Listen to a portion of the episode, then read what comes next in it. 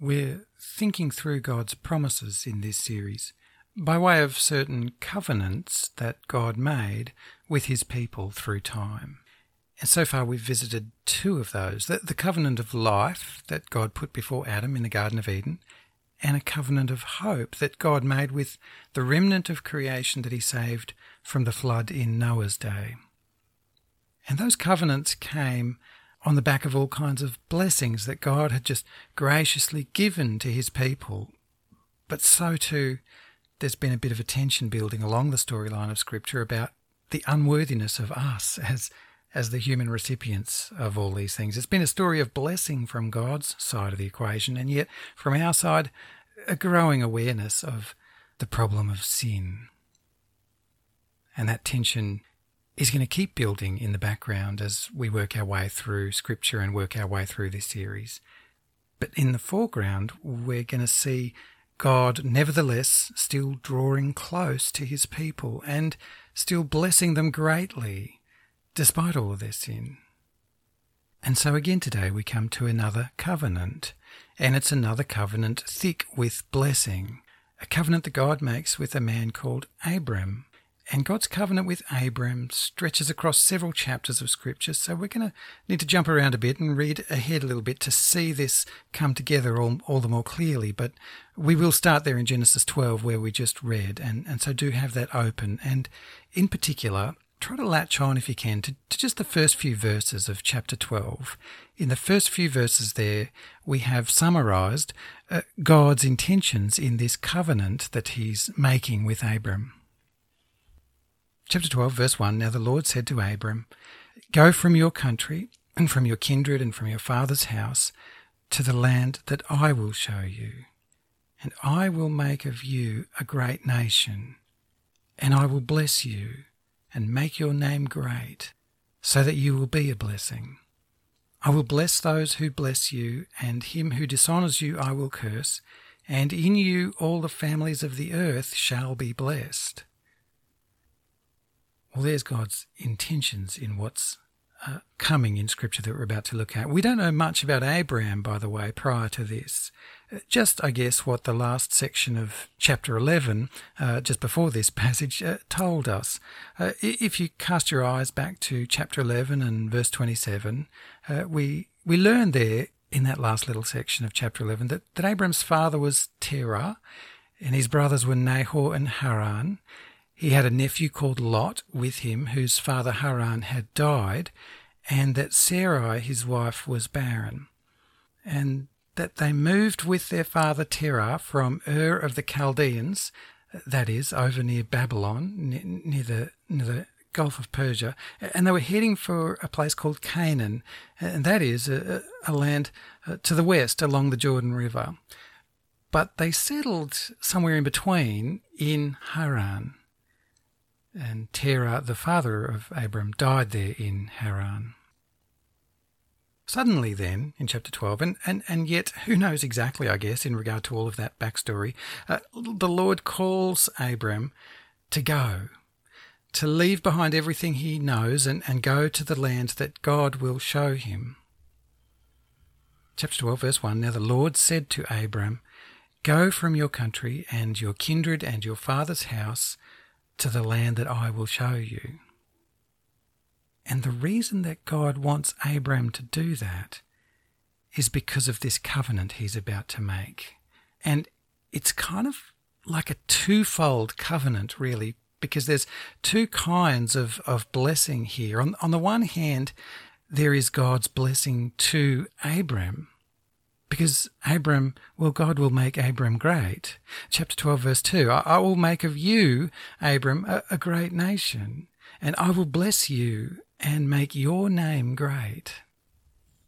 Abram, with a barren wife, Sarah, and with his brother's son, and at 75 years of age when he took up this call from God, verse 4 tells us, he left everything and he went, just as the Lord had told him, to become a great nation, to be blessed, and to have his name made great.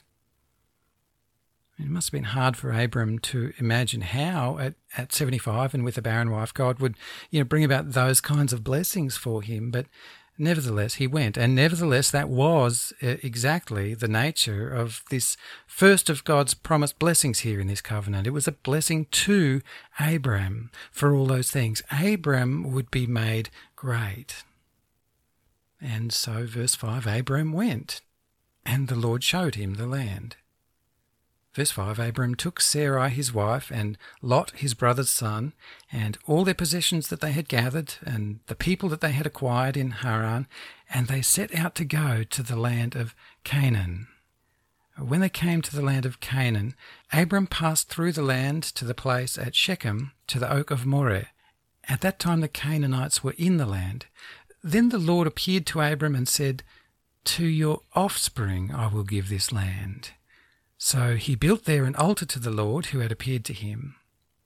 From there he moved to the hill country on the east of Bethel and pitched his tent, with Bethel on the west and Ai on the east. And there he built an altar to the Lord and called upon the name of the Lord. And Abram journeyed on, still going toward the Negev. Blessing will flow to Abram. The Lord is showing him the land that will be for his offspring when he becomes a great nation.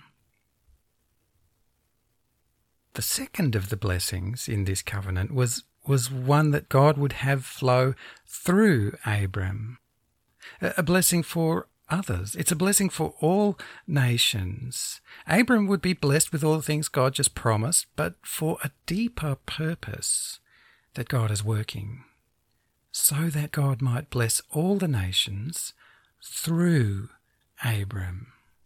If we glance back at verse 2 again, God says, "I will make of you a great nation, and I will bless you and make your name great, so that you will be a blessing. I will bless those who bless you, and him who dishonors you I will curse, and in you all the families of the earth shall be blessed." God has already blessed the whole creation, as we saw last week, and as we saw the week before. But God has further purposes in mind. And through Abram, it seems, God is going to do something more specific than the general blessings that he's already bestowed upon all people everywhere. Something specific is coming through Abram, which kind of makes the next section of this scripture a little hard to make sense of. In verse 10, where we read before, "Now there was a famine in the land, so Abram went down to Egypt to sojourn there, for the famine was severe in the land. When he was about to enter Egypt, he said to his wife Sarai, 'I know that you are a woman beautiful in appearance.' And when the Egyptians see you, they will say, 'This is his wife.' Then they will kill me, but they will let you live. Say, 'You are my sister, that it may go well with me because of you, and that my life might be spared for your sake.' When Abram entered Egypt, the Egyptians saw that the woman was very beautiful. And when the princes of Pharaoh saw her, they praised her to Pharaoh. And the woman was taken into Pharaoh's house. And for her sake he dealt well with Abram. And he had sheep and oxen and male donkeys and male servants, female donkeys and camels. But the Lord afflicted Pharaoh and his house with great plagues because of Sarai, Abram's wife." The curse falling here on Pharaoh might seem to somehow line up with what God had actually said back in verse 3 about those who dishonour Abraham, because Abram is being dishonoured, I guess, in a certain kind of way with what's going on here. But isn't this Abram's doing rather than Pharaoh's? Why did Abram deceive Pharaoh like this?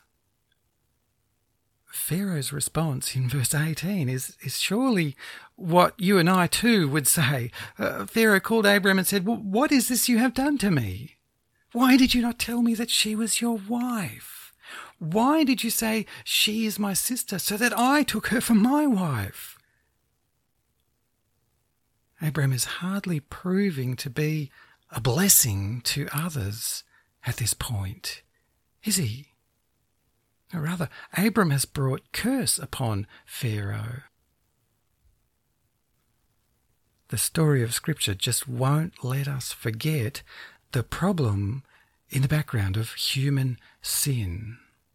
No sooner are these beautiful covenants made that we're looking at with Adam and then with Noah and now with Abram too. These covenants are made, but the narrative straight away returns to the matter of sin.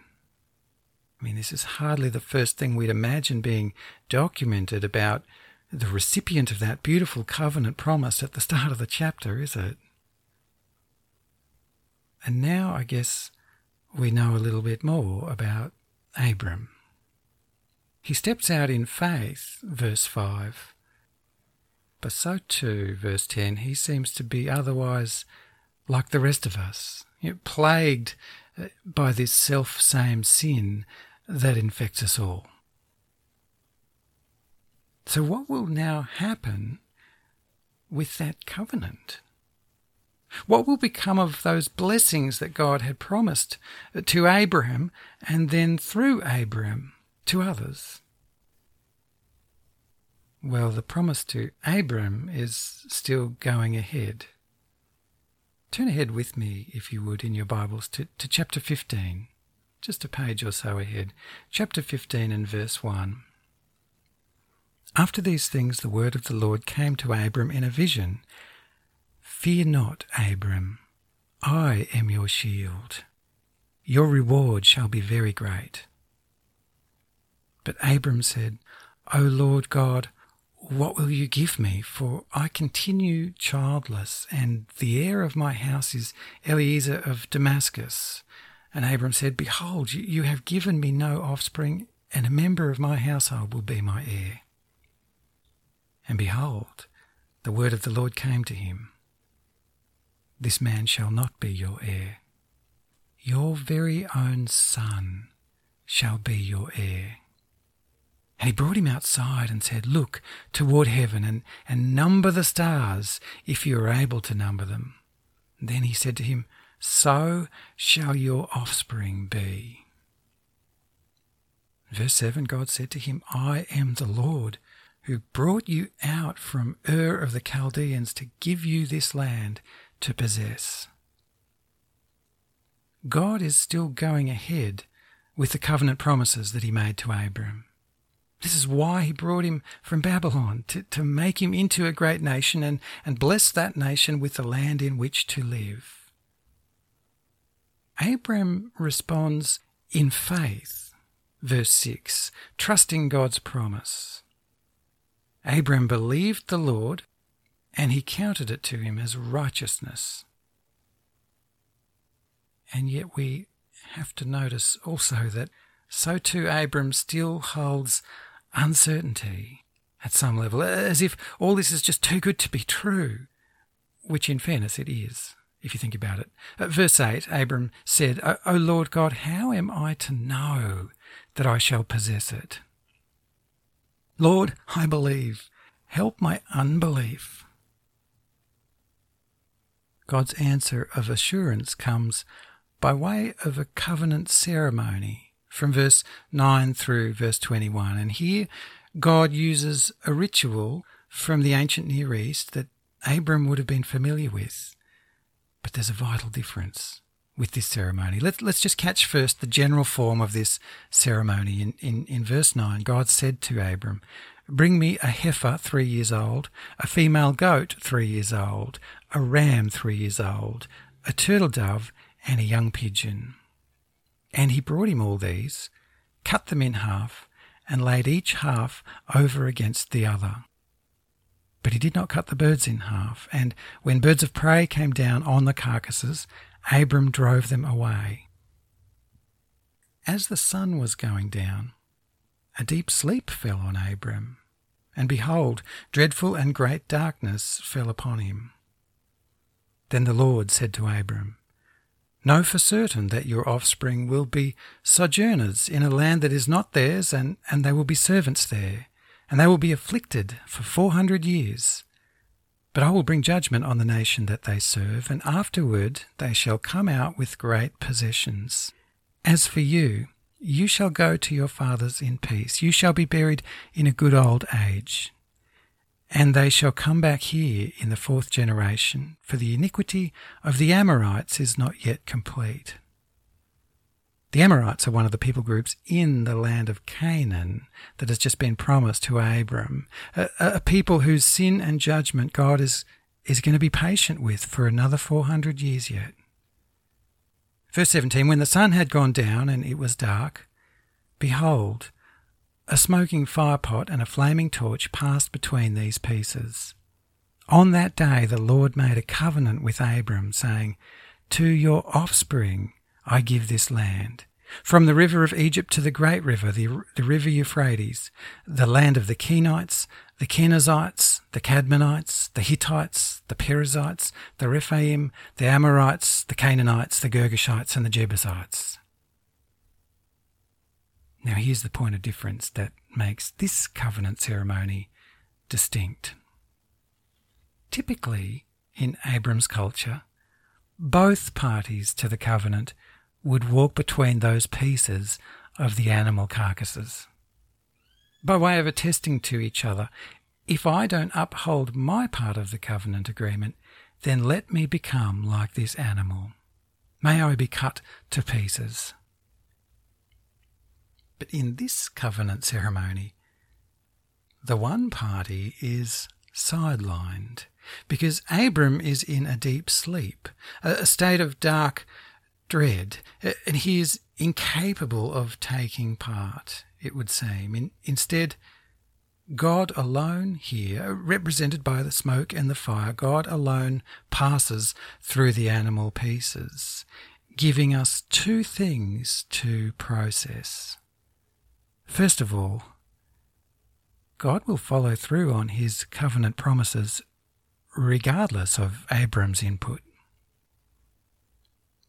And second of all, this covenant is absolutely certain. God cannot be rent in pieces like those animals, and so he cannot fall through on his promises. "How will I know that your promise is good?" Abram asked in verse 8. "This is how you will know," says God. In the rich and gory detail of a covenant ceremony in which only God takes part. So, despite the sin that is evident in Abram, just like it's evident in all of us, the blessing to Abram is more than still on the cards, so to speak. It's absolutely certain, despite his sin. And again, that sin pops up in the very next scripture too, as Abram now takes Sarai's maidservant Hagar to have a child with her instead of with his wife Sarai, who is barren. Abram's hardly being put to us here as the model kind of character we might expect for someone in line for that glorious promise, is he? But then again, who of us is? And nevertheless, God's covenant blessings will still flow to Abram.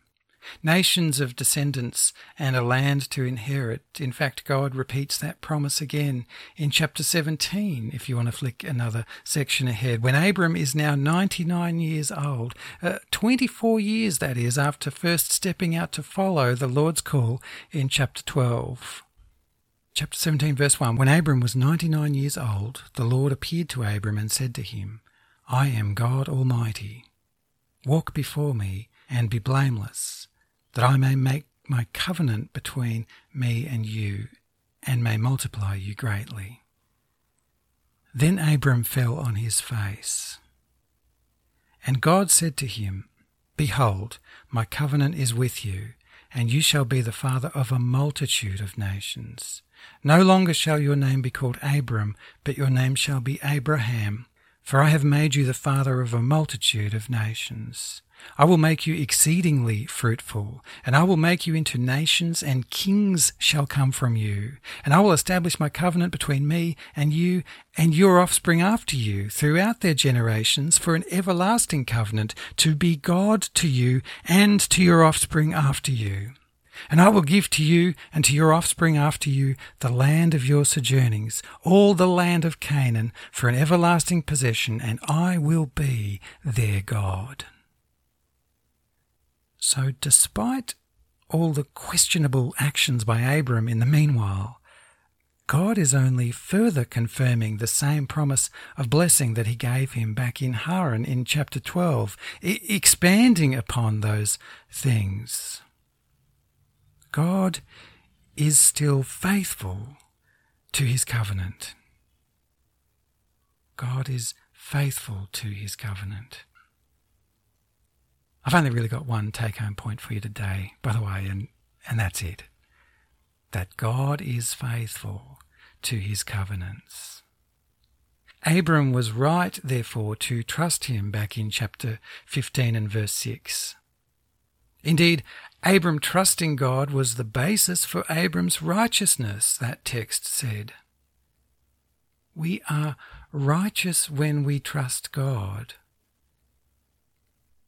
and he is faithful to his word.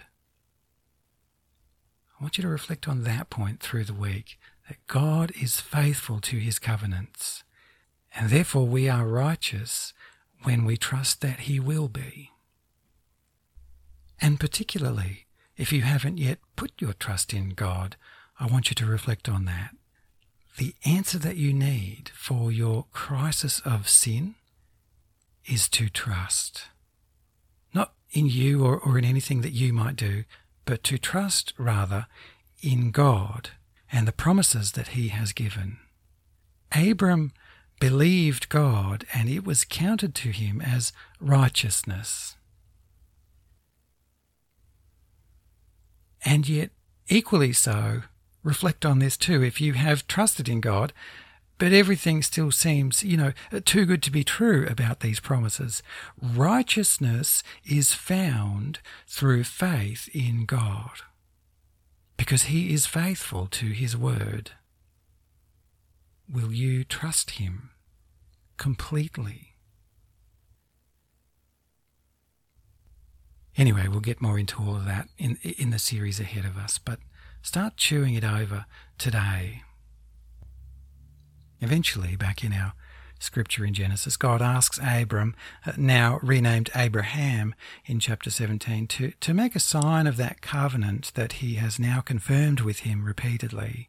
In chapter 17, verse 9, God said to Abram, "As for you, you shall keep my covenant, you and your offspring after you throughout their generations. This is my covenant which you shall keep between me and you and your offspring after you. Every male among you shall be circumcised.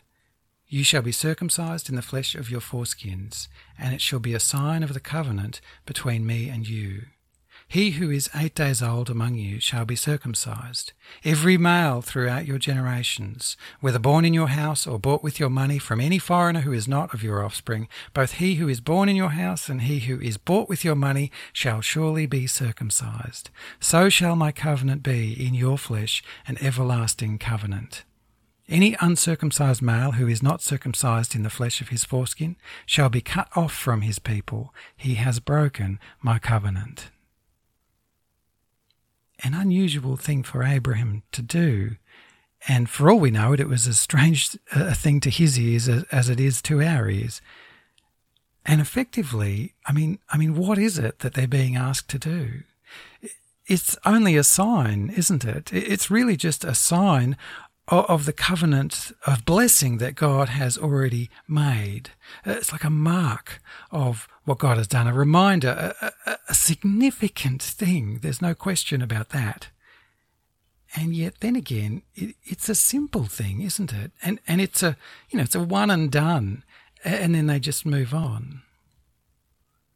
And we might ask of that covenant sign of circumcision, whom did it serve?